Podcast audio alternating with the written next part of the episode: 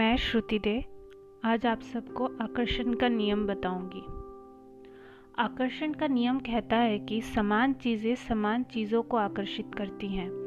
इसलिए जब आप एक विचार सोचते हैं तो आप उसी जैसे अन्य विचारों को अपनी ओर आकर्षित करते हैं। दूसरा, विचार चुंबकीय है और हर विचार की एक फ्रिक्वेंसी होती है। जब आपके मन में विचार आते हैं तो वे ब्रह्मांड में पहुंचते हैं और चुंबक की तरह उसी फ्रिक्वेंसी वाली सारी चीज़ों को आकर्षित करते हैं। हर भेजी गई चीज़ स्रोत तक यानी आप तक लौटकर आती है।